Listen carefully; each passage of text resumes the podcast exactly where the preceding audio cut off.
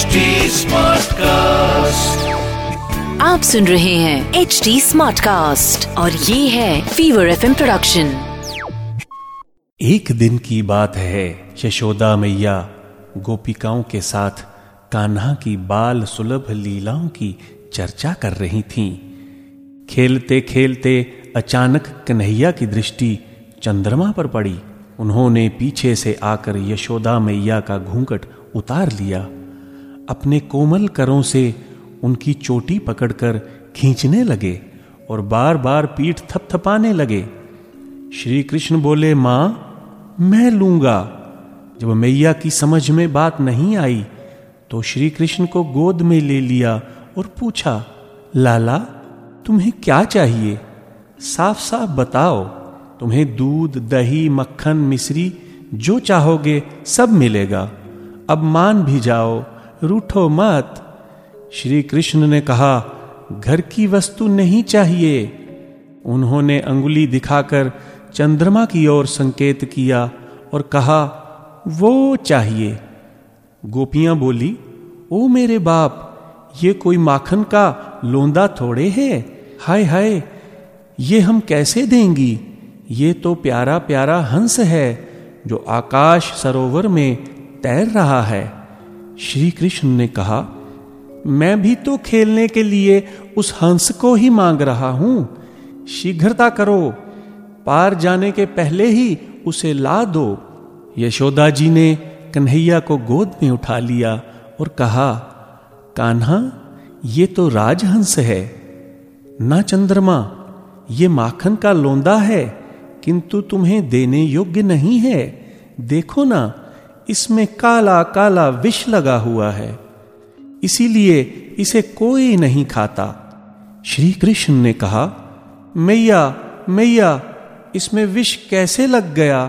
यशोदा जी ने कान्हा को गोद में लेकर कथा सुनाना प्रारंभ कर दिया। यशोदा ने कहा, लाला एक क्षीर सागर है।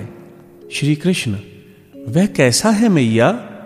यशोदा, बेटा ये तुम जो दूध देख रहे हो ना, इसी का एक समुद्र है। श्री कृष्ण, मैया कितनी गायों ने दूध दिया होगा तब समुद्र बना होगा। यशोदा, ये गाय का दूध नहीं है। श्री कृष्ण, मैया तू मुझे बहला रही है, भला बिना गाय के भी दूध कहीं होता है? यशोदा, जिस भगवान ने गायों को बनाया वे बिना गायों के भी दूध बना सकते हैं। श्री कृष्ण, अच्छा ठीक है, आगे कहो। यशोदा, एक बार देवता और दैत्यों में युद्ध हुआ। दैत्य बलवान थे, वे बार बार देवताओं को हरा देते थे। भगवान ने देवताओं को अमर बनाने के लिए क्षीर सागर को मथा। मंदराचल की मथानी बनी और बासुकी नाग की रस्सी बनाई गई। एक तरफ देवता लगे और दूसरी तरफ दैत्य। श्री कृष्ण, जैसे गोपियां दही मथती हैं। यशोदा, हाँ बेटा, उसी से कालकूट नामक विष पैदा हुआ। श्री कृष्ण, माँ विष तो सांपों में होता है, दूध में कैसे निकला? यशोदा, बेटा वही विष भगवान शंकर ने पी लिया। उससे जो धरती पर फुहियां पड़ी उसे पीकर सांप विषधर हो गए। यशोदा ने कन्हैया को चंद्रमा की ओर दिखाकर कहा, यह मक्खन भी उसी से निकला है, इसीलिए थोड़ा सा विष इसमें भी लग गया। इसी को कलंक कहा जाता है, इसीलिए तुम घर का मक्खन खाओ। इस मक्खन को पाने के लिए भूल कर भी मत सोचना। कथा सुनते सुनते कन्हैया को नींद आ गई और चांद खिलौना की बात जहां की तहां रह गई।